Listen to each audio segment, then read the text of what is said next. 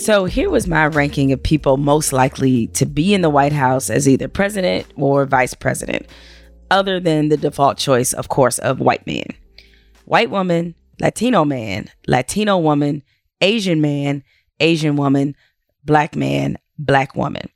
I was completely prepared for the fact that I would never see black people in the White House at either the president spot or as a vice president.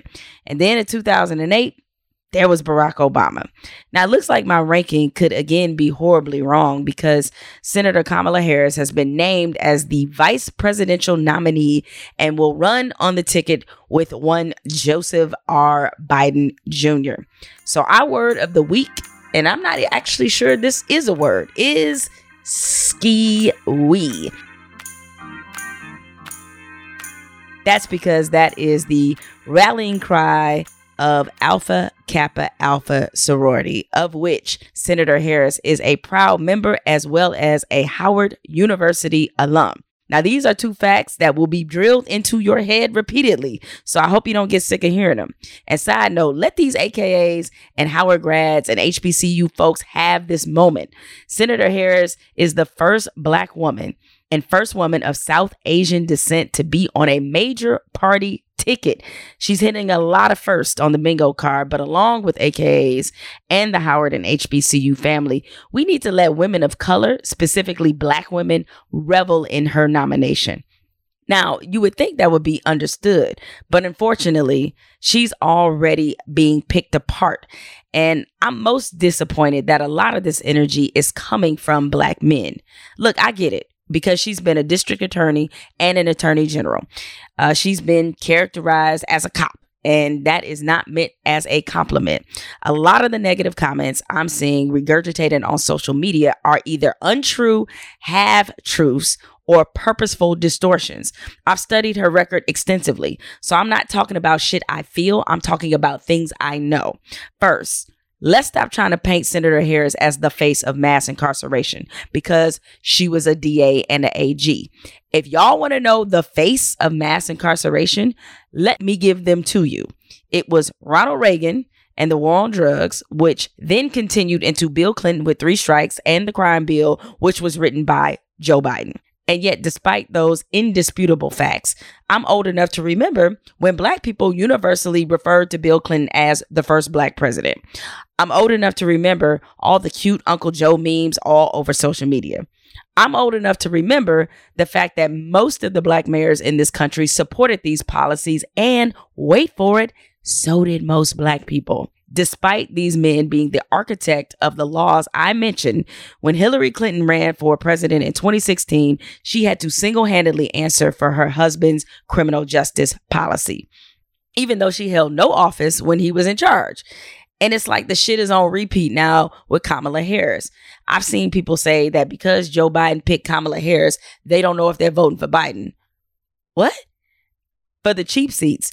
Joe Biden again wrote the crime bill. And in present day, when asked about it, he still maintains it was a good bill. If criminal justice reform was the issue that mattered most to you, then how is it that Joe Biden is in line for the Democratic nomination with the majority of black support that he's always enjoyed throughout this whole process? Make it make sense, y'all. The truth is, Senator Harris's record as AG and DA is much more nuanced. She was part of an era of tough on crime Democrats who were quite popular with the American public. Yes, it is also an indisputable truth that she did at times enforce the sentiment and policies that reflected that era. But it's also true that she often veered from those policies. For example, she created a program as district attorney in 2005 called Back on Track, which allowed first time drug offenders to get a job and their high school diplomas. This was in 05 when criminal justice reform wasn't a thing. Even under three strikes, Senator Harris directed her office not to prosecute anybody under three strikes unless it was for a serious or violent crime. Regardless, if most of us have evolved and become more educated on the devastating impact of mass incarceration, why are we not giving her the same room? Especially since her record as a senator has reflected a much more progressive approach. Unlike Joe Biden, Kamala Harris has recognized repeatedly that the 1994 crime bill, in retrospect, was a mistake. Here is exactly what she said before she was selected as the vice presidential nominee. Quote, I have a great deal of respect for Vice President Joe Biden, but I disagree. That crime bill, that 1994 crime bill, it did contribute to mass incarceration in this country. And she went on into further detail. So while I understand that mass incarceration is a sensitive issue with black men in particular, I'm disappointed that so many of y'all seem to be loudly standing against Kamala Harris. Is she perfect? Hell no. But for black women, her nomination means a lot. Of course, we all felt inspired by seeing Barack Obama nominated and then elected as president. But this is an entirely different experience for us because we see ourselves in leadership. Black men needed to see it, so do we. And let me keep it even more real. Black men have often demanded, notice I didn't say ask, our support of black men, some of whom have been way more problematic than Senator Kamala Harris. Because I'm old enough to vividly remember when black men completely turned on Anita Hill in support of Clarence Thomas and castigated most black women who stood with Anita Hill. How'd that one turn out?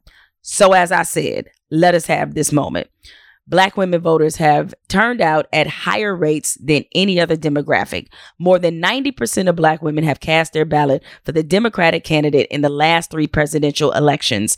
In 2008 and 2012, we had the highest turnout rate among all racial, ethnic, and gender groups. We have carried the Democratic Party. And so, yes, we deserve to see Senator Harris nominated. I know I went a little long on that word of the week, but sometimes the spirit just moves me. All right, let me get into today's guest. He's just smart. That's the best way I can put it. He's an author, a comedian, a podcaster, a huge political voice. And right now, he's got one of the best shows on television, which won an Emmy in 2019. If you haven't already, get your life and watch The United Shades of America, which is on every Sunday on CNN at 10 p.m. Eastern. Also, check out his Netflix comedy special, Private School Negro. Up next on Jemele Hill is Unbothered, W. Kamau Bell.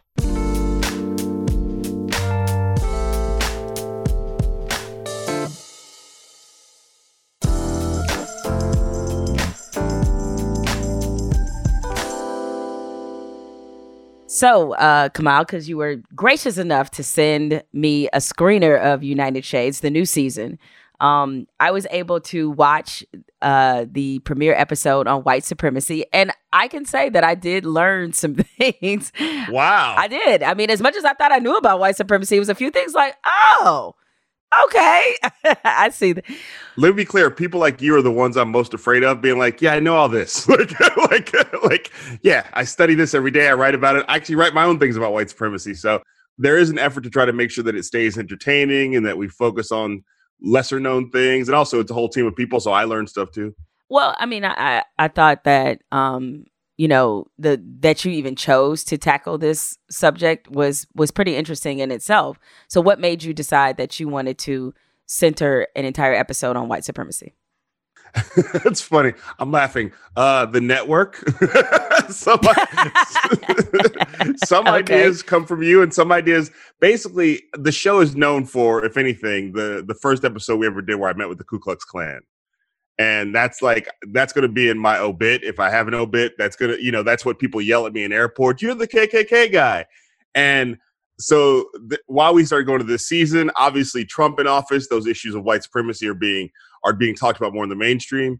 And there was sort of a sense of like could we go back and do that again? And i was just very clear like well i'm not going back to the klan. Like i'm not like i'm not doing where are they now kkk i'm not doing that yeah, I mean, because you did it in a way where, um, and and this is something I want to talk about with you in a minute. Because as much shit as you might have gotten for that episode, you do strike a really nice balance between wanting to honestly learn about problematic people. I mean, just learn like why, you know, because I think a lot of us have that same question, and not giving a platform to to just pure and total ignorance. And I know that that can be, you know, really difficult, but for as much as you know about white supremacy and um, obviously have experienced it uh, yourself, um, just being a black man in America. Was there anything that you were able to take away from this episode on white supremacy?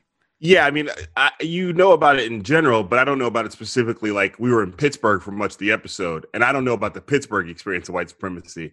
And uh, I'd been to Pittsburgh twice. Actually uh, met Damon, Damon Young, who's in the episode. We went to dinner one night. Yeah, I read his book, which is fantastic. I'm like mad at him because I'm so jealous of his writing. Like I'm just like, like, like I guess we have to be friends because otherwise I'm, I'm just gonna be like, I'm just gonna hate you like Doc Holliday. So he took me out to dinner because whenever I was in Pittsburgh, I was like, something's weird here. Like I see all the new construction of gentrification, and you see a lot of happy white people walking around, but just like something, something feels weird. And he was like, oh yeah, let me break it down.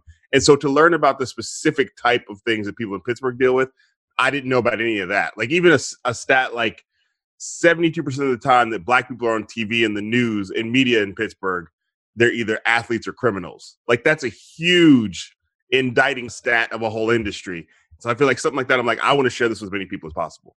Well, the one thing, as I mentioned, that I, I learned things watching it. Like I didn't when I think uh, in one of the graphics, one of the headlines that was that Pittsburgh was the worst city in America for Black people to live in, which I had no idea because I've been to Pittsburgh once, and you know it was it, it was to cover it was a Steelers game, and I, I can't I feel like it was a Steelers playoff game, and I, I really can't recall which one, but I had a very limited in and out kind of ex- experience, and when I was at the Steelers game um, some of my friends who are Steelers fans, black fans, they were like hanging at the game, and I went to meet meet up with them for a little bit. I, I guess I, if you would have told me throw out who you think what city is the worst for black people, I don't know if I ever would have said Pittsburgh. So, what is it about the racial dynamics there that make it the worst city to live in for black people? I mean, I think it's it's it's there's a lot going on in Pittsburgh. I think even where it's located is strange because it's sort of like it's in the quote unquote, it's like on East Coast time, but it's really closer to the Midwest. It's right out, but it's also right outside Appalachia. So there's just a lot of like it's a so it's a super red area that is a that has this blue dot of Pittsburgh, but it's also one of the things that like, you know, we know a liberal doesn't always mean an anti-racist. A white liberal does not always equal an anti-racist. So I think that like the things that white liberals in Pittsburgh are voting on to make lives better for themselves as happens in California, in Berkeley, all over this country, often don't make things better for black folks. And so black folks get left further and further behind. And in a city that doesn't even have the perception, I think that's a problem too. We did an episode about Milwaukee last year. When a city has a black population but isn't perceived as black even by black people, even though like August Wilson is from Pittsburgh, it's like it doesn't even capture our na- imagination of like we should check in on them and see what's going on there. You know what I'm saying? I think it's a lot of it is just is perception. But then when you look at the stats, like I think we have in the episode, there's a seven times higher infant mortality rate. Now, that should be headline news every day until you figure it out. But this is again the nature of white supremacy. Black babies are worth less than white babies. So I think it's really just endemic to America that Pittsburgh can get away with that and yet have this reputation of like it's a hardworking steel town. It's the Pittsburgh Steelers. And now on top of that, all this like it's the new Silicon Valley. It's a tech hub that just is crushing the black folk. So um, when you conceived United Shades, um, I, was there a part of you that was reluctant or at least concerned that people might not quote unquote get it? Or did you have a feeling that this is a series that would resonate with people? I feel really fortunate. I got to this. I got my last TV show canceled at the exact right time. so, so my TV show was canceled, but at CNN they had just brought in Anthony Bourdain, Morgan Spurlock, Lisa Ling, Mike Rowe. So they brought in all these people who had had these sort of like docu series, and they basically said, "Just come do the series you did over there, over here." And they immediately had success with those, especially with Bourdain. They immediately had all the success and all this acclaim. And I'd always been a fan of Bourdain. And so I felt like if he can do the crazy stuff he's doing here, I think uh, there's a place for me. You know what I mean? Like I just feel like they're letting him get away with everything. And I just if I felt like if I could just sort of like hold my space and also CNN doesn't have a lot of shows. So the minute we got the season, I just feel like all we got to do is not fuck this up. like all we got to do, and and I tried to fuck it up on many occasions, and many people tried to fuck it up, but I really felt good because I felt like I had I was basically surfing on Bourdain's win, you know? Um, I want to talk about your relationship with him in a moment, but first, let's let's talk about those early days of United Shades and you and the Klan.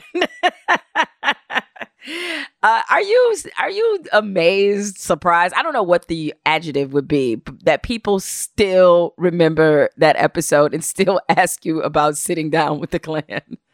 I mean, I, I mostly I feel like haven't we made better episodes than that? Like I just feel like that, like we've made some good. I mean, they're not as. I get that that show. I mean, it was also sort of intentionally clickbaity because it was the pilot, and to be fair, it was my idea to do the Klan. We were pitching like Kamau goes to the country club, Kamau goes to the rodeo, and I was like, it's like it's that you know it's that Eminem. You get one shot. so like I was like, I have to do something that at least even if this doesn't go to series I will have a story to tell. And I had to do something that, like, and I really thought that Lisa Ling, Bourdain, and Spurlock and Mike Rowe can't do. They're not going to the Klan. So I felt like I had to sort of very firmly establish my own territory. Honestly, I, I would have a hard time laughing. Like, y'all still doing this? Like, this is so outdated. But what was it like to be in the, eh, to talk to Klan members and be in their presence? I mean, it was real. I mean, it was stressful. I'm not, it was a thing where, like, I, we pitched it, we talked about it they started calling the producers started calling clans groups. They kept reporting back. We have a, one group in kentucky that's interested. So it was like i had a lot of time to think about it. One group in kentucky that's interested. This must be the most interesting producer assignment. Hey why don't you find some Klan members? Well it's funny. He's and he's a great guy. Still we still hang out i still talk to him but he like he he, he would be like i sort of have to he's a white guy of course because he's the white guy to call he's like, I sort of have to pretend like I'm into what they're into in order to get them to do the show because they sort of have a base level assumption that even quote unquote white liberals, you really like the Klan, you just can't say it out loud. So he, he's like, I have to. He, so he would like sit on the phone going, "Yeah, right, mm-hmm, mud races, exactly." Anyway, can we come on Thursday? like,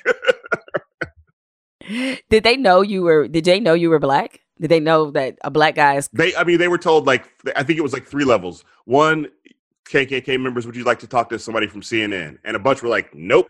And then it was like, okay, of those who are left, would you like to talk to a black guy from CNN? And then a bunch were like, nope. And they're like, okay, of those who are left, would you like to talk to a black stand up comedian? And then it was like four groups who were still in the room at that point, and we talked to three of them. Uh, um, was there anything that you took away from that uh, after you know talking to them? I mean, I really did. Like the group we talked to, the very first day of shooting was actually the day we went to the cross burning or uh, they as they say the cross lighting. Um, so that was the very first day of shooting. So it was really like right in right into the deep end. And the things I took away were one, we talked to people in the town about do you have KKK here? And for the most part, people were like, nope. And we were like a mile from where the KKK was going to burn across.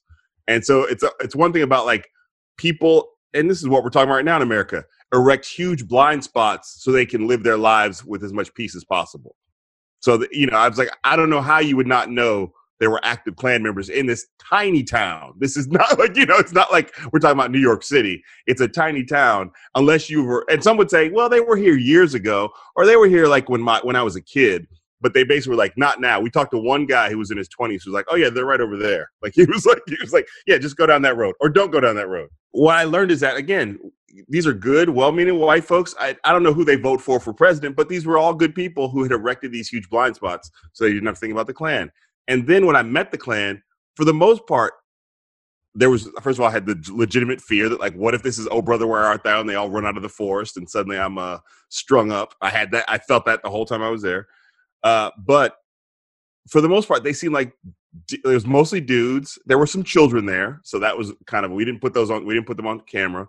But the, for the most part, they felt like people who basically were down on their luck, weren't educated well by their school system, didn't have good jobs, didn't have dreams they felt like they could realize, and had been sort of like, what am I going to do with my life? And so at some point, somebody's like, have you thought about blaming black people? So it really felt like, you know, nobody there was like, I'm a CEO of a Fortune 500 company. like, you know, no, no, nobody was like, I'm the starting point guard for the. No, there was none of that. It was like all dudes who looked like guys. You'd be like, yeah, you look like a guy who could be talked into the Klan, you know. And, and so I think that that's what I took away from it is that a, a lot of this is like economic anxiety that is weaponized as hatred for others. And so I think a lot of that's where a lot of people end up in the Klan. Doesn't make them any less guilty, but it is like their fear of not succeeding or the fact that they feel like they deserve more because they're white is then weaponized by certain people into, you know, it's black folks' problem, right? well, as doing this series because you do engage so much with people who most of us will not come in contact with. I mean, we know they exist. Like we all know the Klan exists, for example. We know white supremacy exists, but you know, we won't usually have the kind of conversations that you're having. Has this series made you more or less hopeful when it comes to people? I mean, hopeful when it comes to people, less hopeful when it comes to structures, institutions, systems, and politicians. You know, I think the worst interviews that I think we do on the show is with politicians. It's unless they're like a small town politician who really is just excited, like sort of like, I mean, thank you for talking to me. Nobody ever talks to me. Like we had a great uh conversation. I had a great conversation with a uh with a mayor in I can't think of the name, but it was in it was in the DMV. Uh and so we we had a great conversation, but like major national politicians, even the ones you agree with, it's hard to have real good conversations with because they have talking points or they have an agenda. And to me, that becomes frustrating. So I get, I have less hope for that, but I have more hope for people. If we could get people to sort of, I mean, this is such a trite thing to say, but the minute you take out the team sports and politics about it, people actually have good conversations about what they need in their life.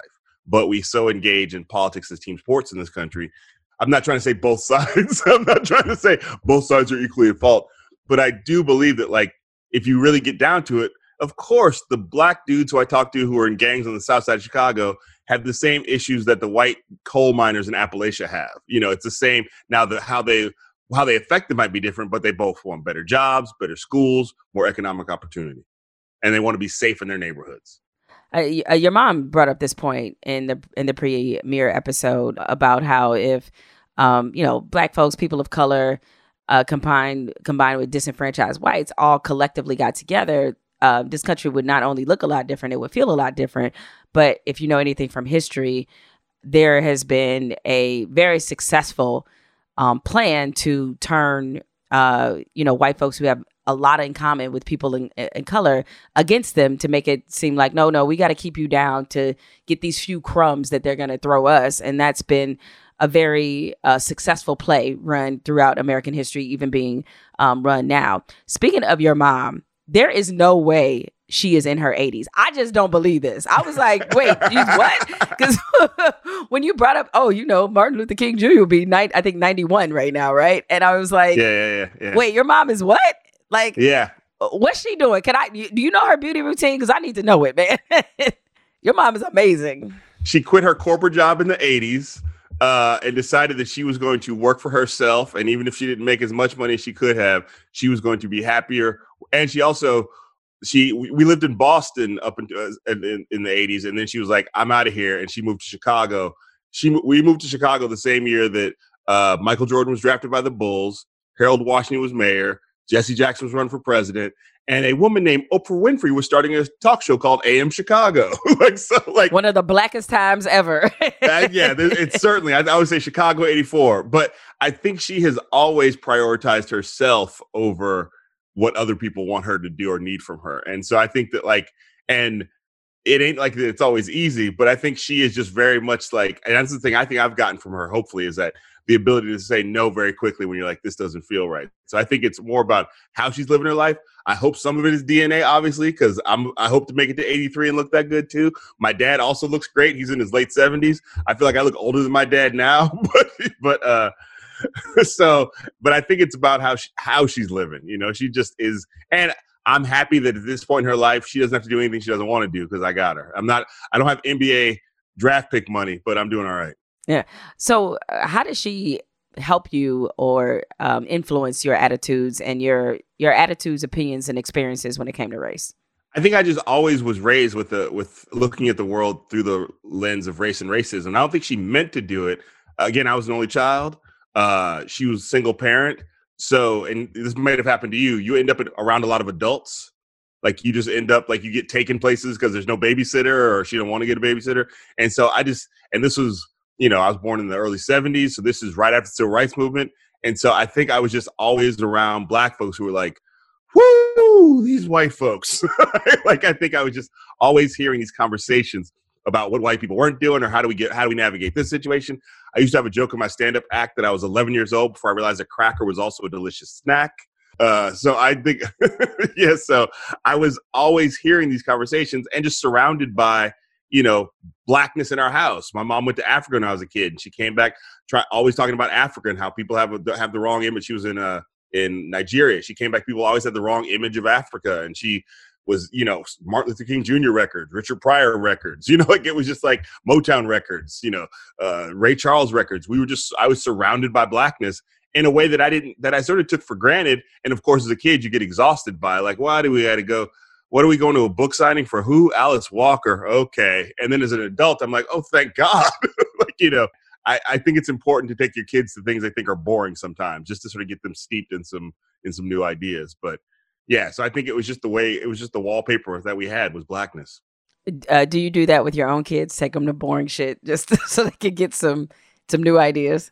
Yeah, no, they go with me to like you know on you know press runs and and uh, podcast recordings and you know like they and and we you know they've been to, they've been to protests which I mean now they sort of like them but you know they yeah we we they, have been to Martin Luther King Jr. teach-ins you know like I think it's a, it's important and and also just to leave the news on just to, and just let them sort of take it in don't turn it off when they come in the room so yeah my kids my kids probably have more boring shit by the pound than your average American kid. Is it um because I imagine the conversations you and your mom had about race when you were growing up, they're probably a lot different than the ones you're having with your children because you have mixed race children. So what are those differences because you are, you know, raising kids that have a dual identity, although in the American construct they are considered to be black? It is very different because we've been preaching that dual identity from the very beginning. Like there's all these books now you can read to your kids when they don't even know what you're reading. They're about the idea of holding multiple ideas in your head and multiple races. So, you know, and even with our middle kid, who's the most light skinned, I would say, uh, and so she's going to pass for white amongst people who don't know. You know, I think black folks always can look at her and go, "Oh yeah, I see that nose. I know where. I know you got. You know, there's there's a touch in there." But I was like, she's going to pass for white, so it's really important for us to let her understand that yet like you, you, are mixed. Your skin might be white like mama's which is how she says it sometimes but you are black. And so and i've seen her like not really get it because to a kid a color is a color. You know what i mean? Like if I, if something is black then it has to look black. And it, and you can talk them into brown being black but it's like but my skin is nowhere close to black. But we're talking about i'm your dad i'm black so you're black. So yeah we've been very active to make sure that they understand that they are living a dual identity while at the same time it doesn't mean that you don't get to claim the white side of your family you know? So and whereas with my mom it was just like you're a black boy in america watch out you know? I got the i got the talk as we talk about in the episode i got the talk very early and repeatedly and knew that like my identity as a black boy later black man was something i had to be aware of at all times and especially i was tall i was like over six feet tall in high school so now even though i'm 15 I'm a man, you know, because because that's how it is when you're tall, especially as a black boy. So when I walk into rooms and people see me walk into the room, I'm prepared for them to sort of step back a little bit. I'm prepared for them to be like, "What's he doing here?" And I have to man, I have to figure out how to navigate my way around that. And my mom was big on expl- uh, helping me understand that. With um, uh, you know, obviously all the protests and um, you know, with George between George Floyd and Breonna Taylor, Ahmaud Arbery, all these incidents that have compiled together.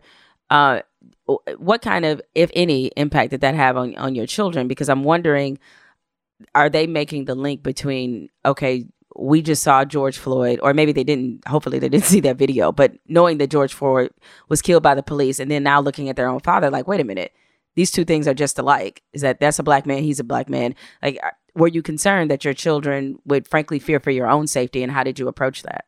My kids are like I said, we leave the news on a lot. There are times where I will sort of forget, and my wife will be like, uh, "Turn turn it off" because of what's happening on the news. Uh, a lot of times, that's not somebody being killed; it's just Trump talking. Turn that off. That's not appropriate for kids. My kids know what a bully looks like, and they're like, "Turn that off." The bully's on TV. So, you know, but they caught enough of it, and we're just aware. They knew what the coronavirus was, and they caught enough of the news where one day my oldest daughter, Sammy, who's nine, is like, "What's happening?" Like what why are why are people mad? What's going on with the police? Like she just she's like as i say she's an old school ear hustler. She just sort of sits back and waits and sort of then comes to you a half hour later like i i, I picked up some things. We need to go over some things. And so me sammy and my five year old basically went outside on the tire swing we have in our front yard and just sort of like they swung on the swing and they asked me questions about what was going on in the world. And so we had a very uh, for their age, a very thorough conversation about because we've talked about police before and how police are not always your friend. And we talked about they and they really why did they kill him? Why did they do it? Did they mean to kill him? Why would they want to kill him? And I think in general, I don't know if my kids are worried for my safety as much as they're just worried about the whole situation. As much as they're worried about like what does this mean that you can't trust police? And they accept that that's true based on what they've seen and what I've told them. But I think they're more just worried about the like it's really like I feel like it's like sometimes I look at my kids and like they're worried about the state of the world between COVID nineteen and police brutality and and you know and all the things we've seen on TV and Donald Trump. And sometimes I to, I see them get so worried. I go, wait a minute, just so you know, for, with like with COVID nineteen, it's not this way everywhere. It's our country that has screwed this up.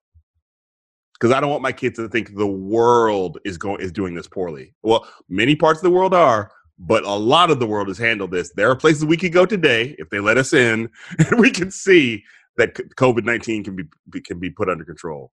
Well, I I can only imagine that when you when you think about what's happening now, and then you try to explain those things to a child, like that's when you're just like, damn, we really are fucked up. Like I don't even feel right explaining this. It's just like, yes, yes, yeah, yeah, this is fucked up. Um, okay, I have other things I want to talk to you about for sure. Uh, some fun questions because I realize when you are considered one of the foremost experts on race, people never ask you about fun shit. They're always asking like, "Come on, solve racism. Let's go." All right, I get it. Um, so I promise some fun stuff in there for you. But college dropout, everybody, college dropout. I like to remind people, college dropout over here. all good. Um, all right, uh, more with Kamau Bell uh, when we return on Jemele Hill is Unbothered.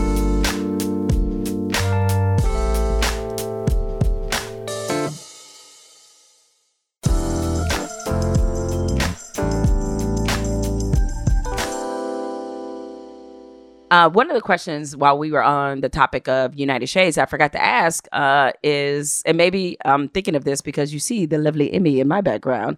What did it feel like to win an Emmy, uh, out for this show? I mean, let's be clear. It was not on my dream journal. It was not in my list of things I wanted to accomplish in my career. Uh, I'm at the point in my career I, I'm at the feed my family and pay my bills portion of my career. like, you know, do work I believe in and provide for my family. So literally when we got nominated the first year, I was like, cool, I won. Like I just felt like I didn't, it didn't feel to me like that, like there was any possibility of winning. And then the year that we won the first time, it was funny because my boss, Amy Entelis, uh, we went out to dinner. She took the whole crew out to dinner the night before the Emmys. And she said, and look, I know we're not going to win, which is fine because it's an honor to be nominated. And we were all like, did, did somebody tell her something? Like, did she, why, why did she know we're not going to win? And so I really was relaxed because, like, apparently Amy said we're not going to win, so I'll just sit here and be cool while this thing happens. And not only did we win, but it was cool because LL Cool J presented the category, and he goes, and I'm sitting there, and he goes, and the winner and the Emmy goes to, and he does that thing, he does that LL Cool thing where he licks his lips and goes, and he goes, I was like, why is he laughing? And he goes, United Shades of America. And I got goose pimples right now thinking about it. Because I was sitting next to my wife and she said, I just made a noise she'd never heard me make before. I was just like, like I just couldn't believe that like LL Cool J is giving me an Emmy. like it was just the whole thing was surreal. The whole thing was surreal. You sort of sound like the Cookie Monster right I there. Did. I, it was not a noise I had access to until I won an Emmy. Just like it was just like I didn't know what it had. And so the the whole thing was surreal and just really I felt happy for the people who on the show who were in reality television who weren't in a path to win an Emmy before this show. And so it felt like uh, people who had been working hard and a lot of reality TV shows, people of color eh, who had not come close to an Emmy and now had an Emmy. So I thought I was I really happy about that. Well, I know you you didn't get into it for the validation, but I'm sure it's got to feel good that something, especially, you know, your show is so nuanced and you have to kind of critically think that you have something of high quality that actually was rewarded. That's got to feel good when there are plenty of black people who are never rewarded for such things. Usually it's the opposite. So, no, for sure. I, I, I, as I say to my kids, like, we don't deserve this. We got these, but I feel like it is a, it is an acknowledgement that the work means something and it's work that is important to me, you know? It's work that I really believe in. So I think it'd be different if it was in, you know, you can win Emmys for lots of things, but this is something that I really believe in. But I also respect the fact that like the minute we stop mi- winning Emmys, it doesn't mean the show is bad. like I just think it just, you know, just it's like it, it's our turn and or, or what, however it works, yay, you know. So, but yeah, it is a great like cherry on top of the sundae. Um, as a comedian, I feel like you're best suited to answer this question why do white comedians love blackface? Like what what is that about? I can't understand why white people period love blackface, but like especially white comedians, why are they why when we were going through this recent purging of, you know, Jimmy Kimmel and even Jimmy Fallon, I believe, being like, sorry guys, I did this whole blackface thing. I'm like, but why? I don't understand. Like what is the draw? What is the appeal? I think here's the thing about comedians, oh, in general, like all of us, I would say even those of us who are not who don't swear, you do comedy because there's a lot you see a line somewhere that people don't want to cross. And as a comedian, you're like, I think I can cross that line. I think I have the ability to cross that line. Now that line could be about the one sock left over in the dryer, like, or that line could be about could literally be about blackface or the N word or the C word or all these other words. Like you're just like people tell me I'm not supposed to cross, and this is true like of every comedian. Now, then if you get into comedians who got into it because they were inspired by like Richard Pryor or sort of the real line crossers, then it becomes a thing where everybody's like, okay, I gotta, Richard Pryor said it there. I gotta go past that, you know? So I think it's really about something there is, I think there is something about being a comedian, and I accept this, that is a, that you have to have sort of a middle school mentality to life. Like everybody says, don't do this, but I'm gonna do it anyway. Unfortunately, that middle school mentality extends to things that your adult brain should be like, but not this. Especially when you're when you start to become a successful comedian, you know, you have less adult brain and less adult brains around you. You know, like I think that you're like, so imagine being like Jimmy Fallon. Not only you putting on blackface, but you're surrounded by people who are watching blackface get put on you, and the person who's putting on you is like a makeup artist who's a professional makeup artist. I mean, the whole thing. There's not one person who goes, hold on a second, everybody. Because on a basic level, showbiz invites people in who also have sort of a middle school mentality. So I think it like, and this is not about not being smart people, but we're here because we want to stay up late, we want to hang out, we want to break, we don't want to live like regular folks, we don't want day jobs, and none of that sort of funnels its way into thoughtful adult decision making. It's funny reading descriptions um, about you because the the word that people commonly use is calling you a socio political comedian what do you think about being labeled that way? You're like, so what? I'm I'm the serious dude. Like, what what what does that even? What does to that be even? fair, mean? I think that started in my bio, and then people were like, "Oh, is that what he is?" like, I think that, like, but I. All right, I was wondering, like, oh, everybody describes him this way. This is I put it in my bio because people were like calling me a political comedian, and I was like, "But I'm not. I'm not. I'm not doing like I think when I think political comedian, especially when I was growing up, it was really like." White guys with jackets on talking about those those idiots in Congress. You know what I mean? Like it just like, and I'm not doing that. But people, because I was talking about Barack Obama and culture and cultural movements, people say he's political, and then I would get put on these political comedy shows, and the audience would be like, "What is he doing? That's not political." And so I started to feel like, well, what can I call myself that sounds just boring enough to be political, but not so boring as political. You know, like how, how can I where's the where's the line? So I I don't think I came up with that phrase social political, but the funny thing is is like I didn't know that that would be the thing people were like, "Okay, that's like that's the that's what he is." So that I hear that all the time. Yeah. but does it uh in a way um do do you I don't, I don't know if, if if stay on high alert is the right way to put it, but um I knowing that people especially these days, consciously dig into your background. Like somewhere, some somebody is searching for an old bit that Kamau Bell did in 1998 about something that was talked about much differently then as opposed to now. So, like, how much in fear? I don't know if fear is the right word, but how much do you think about that? I mean, I I think about it more than those people do, and so there are times when I've like, like I've sort of gone back and went and like I wrote a part of my book about a joke I did in 2003, I think it was. It wasn't so it wasn't 19, maybe 2005. Uh, but that I look back on now and like, well, very quickly after I did it, and I did like I was like, oh god, like you know, I had a friend basically have a come to Jesus meeting with me who was like, that's not how we do this. So I I think about it a lot. I also benefit from the fact that there's just way less evidence from back then than there is for comedians starting today. Like we were we were recording on videotape you know like we were recording like it was like you know the stuff from the from the mid 90s we were doing it on mini discs you know stuff that like media that doesn't even exist anymore. So i do think that if for comedians starting now you're supposed to mess up when you start. You're supposed to you're finding your voice. You're supposed to regret jokes. So i do have sympathy and empathy for comics where it's like especially when you pull up something from the past where it's like yeah but they're not that person anymore. You know what i mean? Or how do you find out who you are in comedy without crossing some lines? So, but I, yeah, I, I have, I wrote a, a, part of my book about a joke that I did that I was like, that's not, that doesn't represent me. And I, and I, and I feel bad for doing it. Yeah. Uh, yeah. I mean, I had a recent experience where uh, I feel like I benefited much like you said, there was no, you know, people weren't videotaping, people didn't have phones, they weren't taping all the things that you were doing or videoing them. The entire time I've been on social media, I've been under co- corporate employment. So I've had to follow somebody's guidelines this whole time. So there is no going back to when I was 16 or 17 and was tweeting something reckless and wild and be like, here go these hot NWA lyrics, boom. Like, you know, like none of that. However, that being said, um, after a recent experience where um, there was, there was, it, it was, I forget what year it was. I think it was 2009. Manny Ramirez, he had been busted for testing positive um, you know, for a female fertility drug. And the reason why is be that is the bat signal you are using steroids. So of course, everybody had mad jokes about Manny Ramirez taking this female. And I shared a joke that uh, was anti-trans from my Facebook group. Uh, or a Facebook page, I'm sorry, like that somebody at Facebook had like left this joke and I shared what the joke was and I was like that's so inappropriate but so hilarious. That tweet didn't cause a bubble, a rip, nothing. This is 2009, right? Nobody said a word. It was no dragged in a meeting. Mm-mm. I was working at ESPN at the time. And what I and then somebody re- recently brought this to my attention. Now they brought this to my to my attention in the vein of trying to shout me down about calling out somebody white white for doing something racist.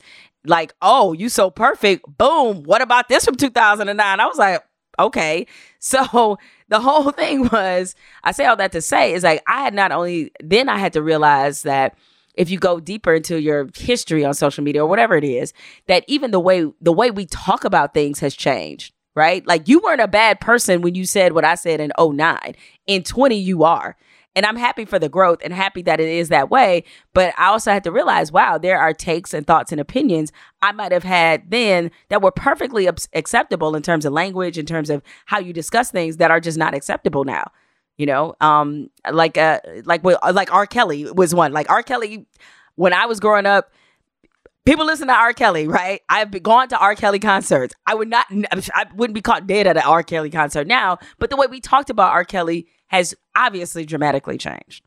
I remember when Twitter first started, a comedian's pitched it to me as like it's like an open mic. You can say whatever you want. You can just go out there, and the whole point was to go out there and just have wild, wild hot takes and try out jokes before you set them on stage. And then at some point, it became about your personal brand. And so there's and so whenever I see a comedian's tweet or anybody's tweet from b- before 2011, I'm like that era of Twitter was the old west.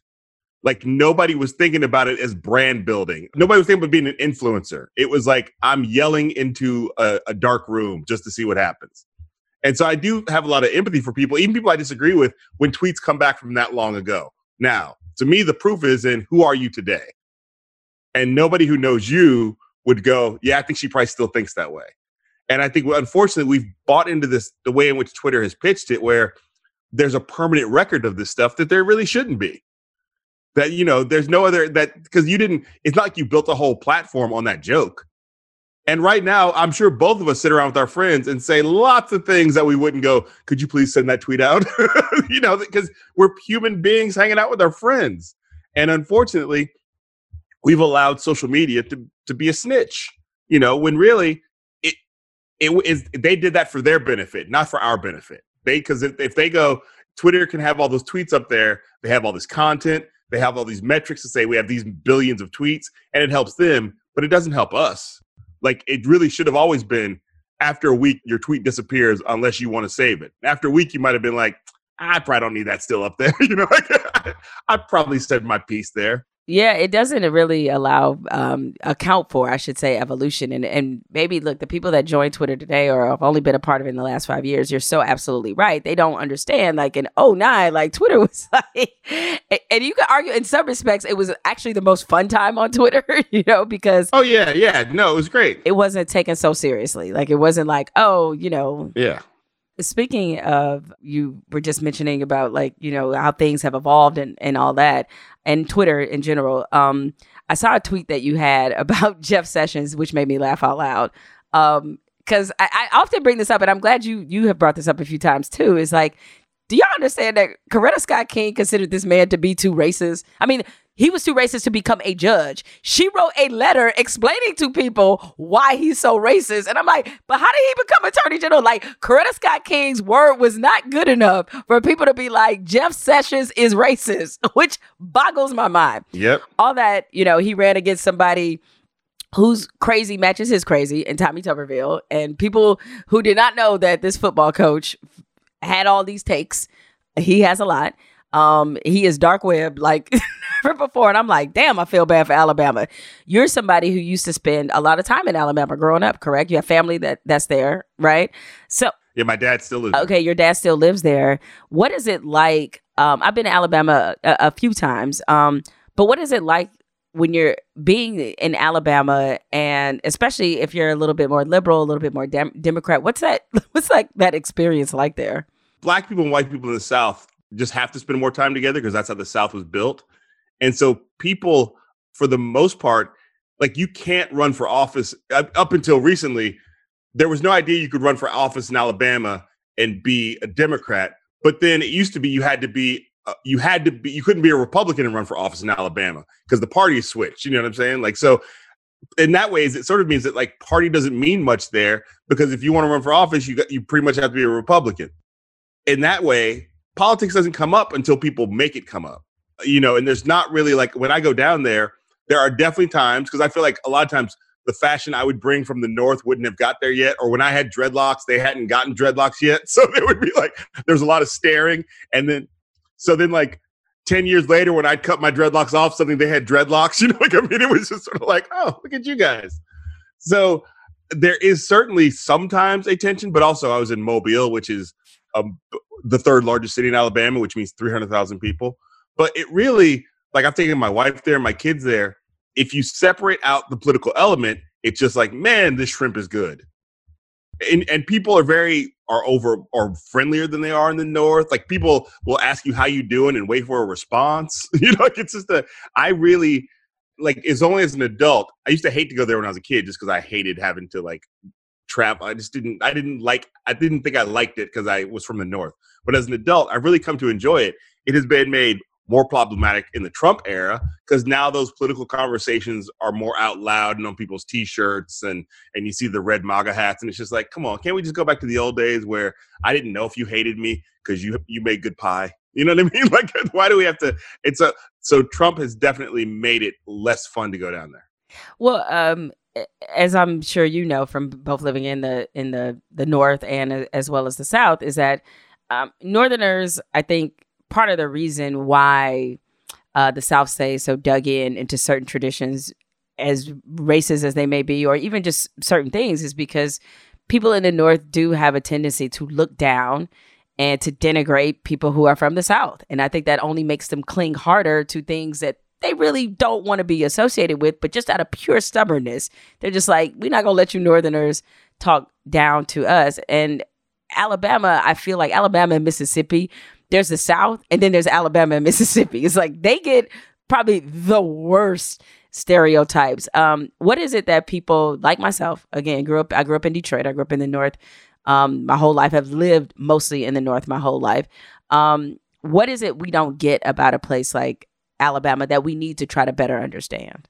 That that the most open racism I've ever experienced in my life has not come from the South like the most like walking down the street or like walking into place like the most sort of like in my face racism has always been something that I've experienced in the north. So the, a lot of the racism of the south it's not i'm not trying to say it's not that it's not there a lot of it is is really institutional and structural and about like again about how the cities are run and yes there are times where, where horrible hate crimes happen but just the regular old walking around like, did that guy just call me a nigger? That's northern shit. like that's like that's like that's like, or or worse, did that guy just treat me like a nigger? Like that's that's stuff in the north. Like that's just like you know the I got you know I never got kicked out of any place in the South. I got thrown out of a record store in Chicago when I was 16 or 15 or 16. I got I got told to leave a coffee shop uh, in Berkeley, California, because I was talking to my wife. Like, you know what I mean? So, like, because they thought she's white and he's black. That's not a good conversation. So, all that racist stuff that people put on the South, for me, has always been more a segment of, uh, has been more a function of life outside of the South. Um, you know, as somebody uh, who has traveled the country, um, as, as, much as you as you have, I mean, obviously we have a really big election uh, coming up this year. Are you where does your sense of optimism stand when it comes to what will happen in, in November? Are you scared, optimistic? Like, where do you stand? First of all, people should stop putting all their hopes and dreams on election day because no matter what happens, uh, this train has pulled out of the station and is running out of control. And it's going to take more. And also, Joe Biden doesn't take over on election day. And the worst thing I think this country could have is a lame duck Trump presidency. If he knew he had two months to just really fuck it all up, I think he would really spend two months fucking it all up. So that's one thing. Yeah, Joe Biden is like, uh, uh, if your tire blows out in your car and you put the donut on, you're happy to have the donut, but you cannot drive for the rest of your car's life on that donut and to me, Joe Biden feels like the donut. That like we need to get to, we need to get this, the tires blown out. Let's put the donut on the car, and then let's talk about getting four new tires. like I just feel like that's how I feel about it. Like I, I, think that Angela Davis, I think basically said that, but in a more smarter way. That like we need to get out of, we need to get this car. We need to change the tire on this car. And Joe Biden is not the forever change, so he's not going to change all the structures and institutions. But I think hopefully he will give, give us the ability to take a pause and start to work on changing the structures and institutions. Well, I guess to further your car analogy, like right now, it feels like we're riding on bent rims. Um, you know, that the car could completely just go, you know, just fuck itself up at like any moment. The car is upside down. Yeah, the car is upside down on fire and yeah so i don't and you know yes pretty much you know it's i it's not and so i think a lot of and you know but also i think the system i get i also get sort of bothered by the fact that even with the, the way the system is like the electoral college makes it such that like our votes don't even count as much as our votes are supposed to count so i think that again we have to really talk about systemic and institutional change. Gerrymandering. I think it's why it's important for everybody to fill out the census. Makes it so that black votes don't count as much as white folks. So I think anytime I start to get a little bit hopeful, I have to remind ourselves that the system is in place to make sure that even if we elected President Angela Davis, there's only so much that President Angela Davis can do. Um, have you allowed yourself to think about what it might feel like or how you might react if we do get another four years of this? I don't know that America, uh, and I survives. When I say survives, I, I, there will still be a place called the United States of America but I think in the same way, there's still a city called Rome, but there's not the Roman Empire. You know, in the same way, there's still England, but there's not the British Empire. I think the whole, I think the whole thing shifts. You know, uh, you know, me and you are both old enough to remember the Soviet Union.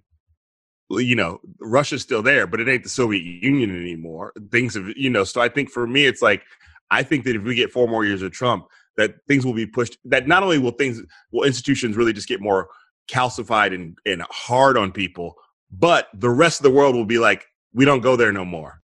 That we don't, we stay out of that neighborhood. And I think, you know, like recently when they were talking about banning international students from coming to America if they were enrolled only online, it's like the reason why this country got to whatever kind of good place it got was because we were welcoming of the smartest people from other countries to come in here, learn, make relationships, invent some new technology, become a billionaire. You know what I mean? I mean, it's sort of like that's a lot of why this country. It wasn't that it doesn't come from this country. A lot of it does, but a lot of it comes from outside this country. But the minute this country becomes a neighborhood you don't go to no more, then a lot of that innovation and information and education we lose to other countries. So I think that like I think that if we get four more years of Trump, that this that might be a wrap on America as far as I can tell. Look, as it is because of our ineffective, wholly incompetent response to COVID nineteen. Um, other countries are really not trying to fuck with us anyway. And I was like, it's the height of irony that, you know, he spent all that time discussing a wall and like you know how we we yes. you know we need to block off other people from the world the world ain't fucking with us right now so you got your wish and you didn't even need billions of dollars to build a wall because the rest of the world has put a wall around us like you guys stay your infected asses in your own country yeah. right yeah they have they built a wall out of american passports if you got an american passport stay over there like, right. like, i mean and it's and it's messing up regular shit like i mean i just heard that like uh, the Toronto Blue Jays are talking about playing in Buffalo, New York, because they can't. Teams won't be able to go into Canada to play baseball. Like I mean, it's just like like you you ruined baseball. Do you understand? like you like you.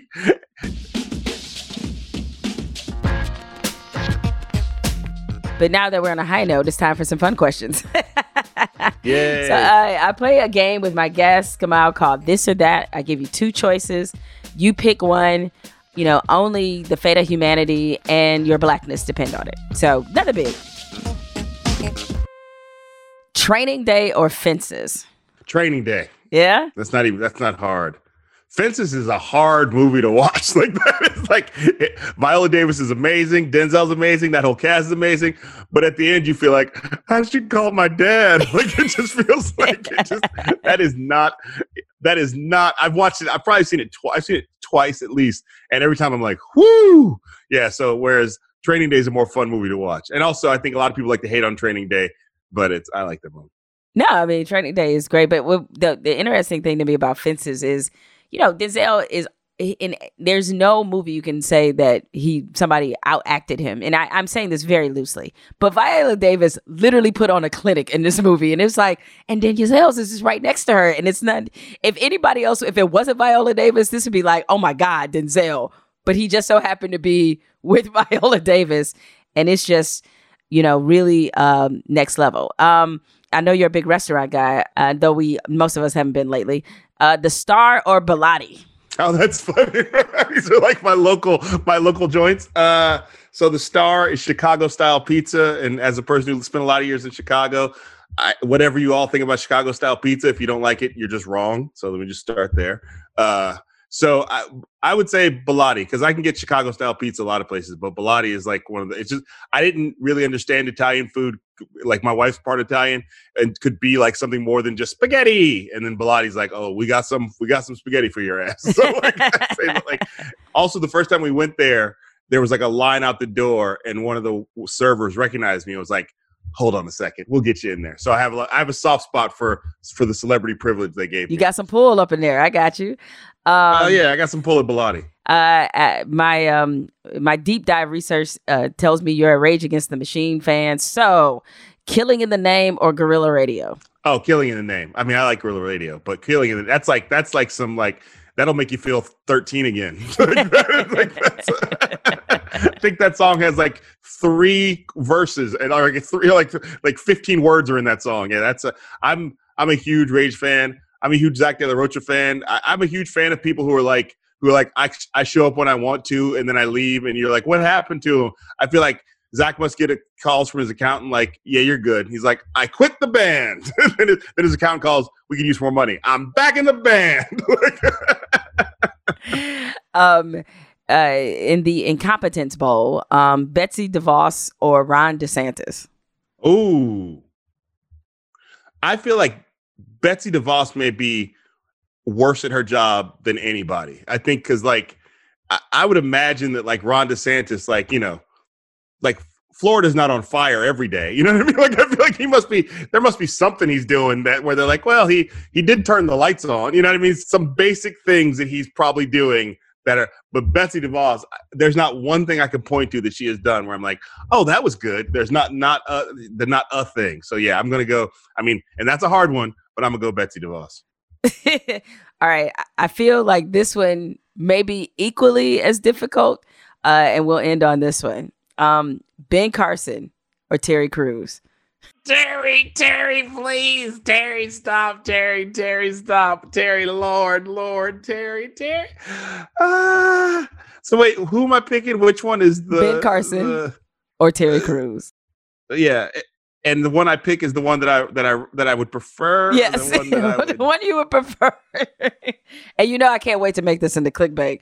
Kamau Bell says Terry Crews is great. no, I'm, I'm kidding. I won't do that. Here's the thing about Terry Crews.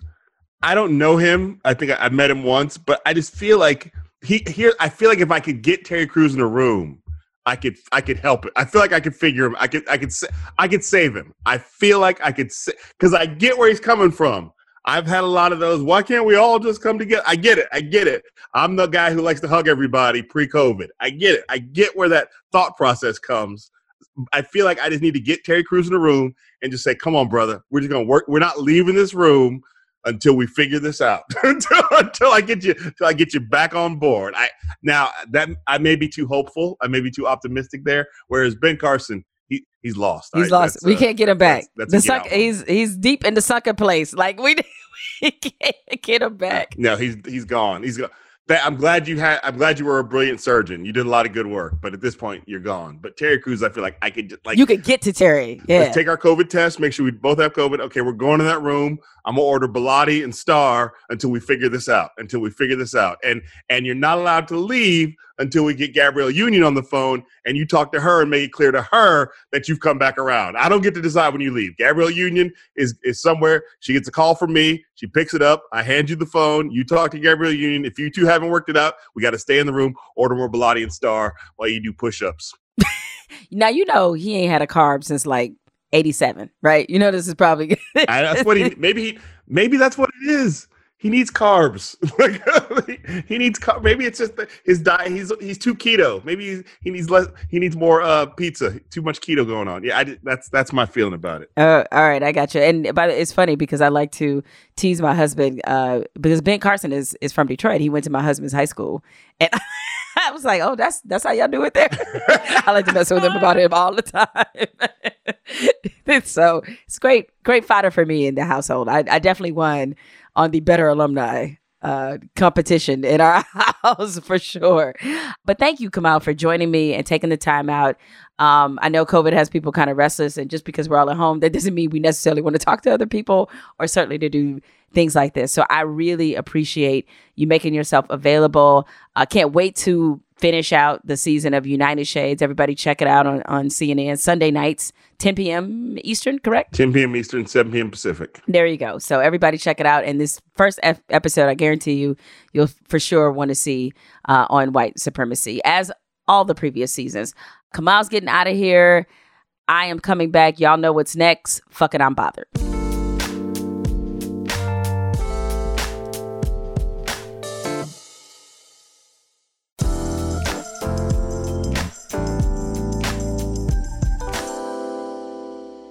Just when I thought that 2020 had gone completely in the trash, here comes two of my faves, Megan Thee Stallion and Cardi B to save the day. They recently released a video called WAP, which does not stand for Wireless Application Protocol. It does not mean, at least within the context of this song, a blow or a beating per the dictionary. WAP means wet ass lady part. And as you all see, I cleaned up what the P stands for because y'all should have known what the P stood for after I said wet ass. Anyway, this song and video, simply incredible. It combines my two favorite things female empowerment and ratchetness.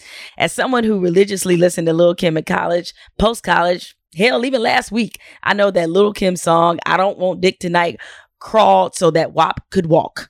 Because WAP is a highlight of 2020, something that brings a little bit of harmless joy. But of course, that was the cue for a whole bunch of people to come in and ruin the party by weighing in on shit that wasn't meant for them.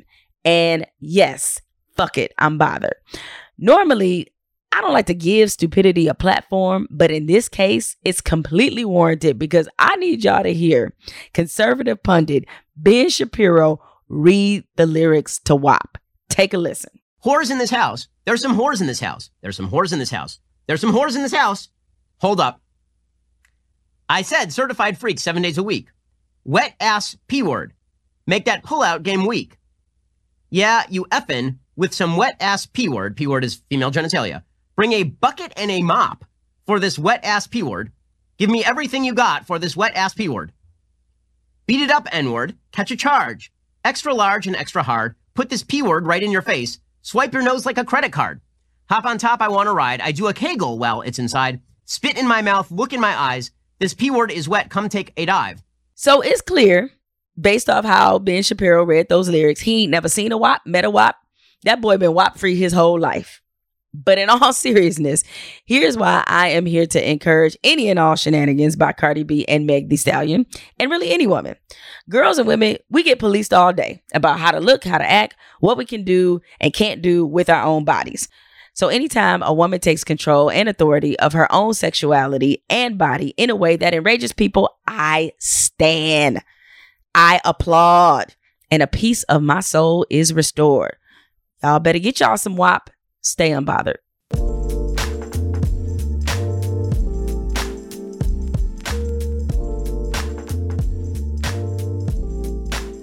Jemele Hill is Unbothered is produced by Spotify and Unbothered Inc. From Unbothered Inc., Ashley Van Horn is our head of talent, and Evan Dick is our executive producer.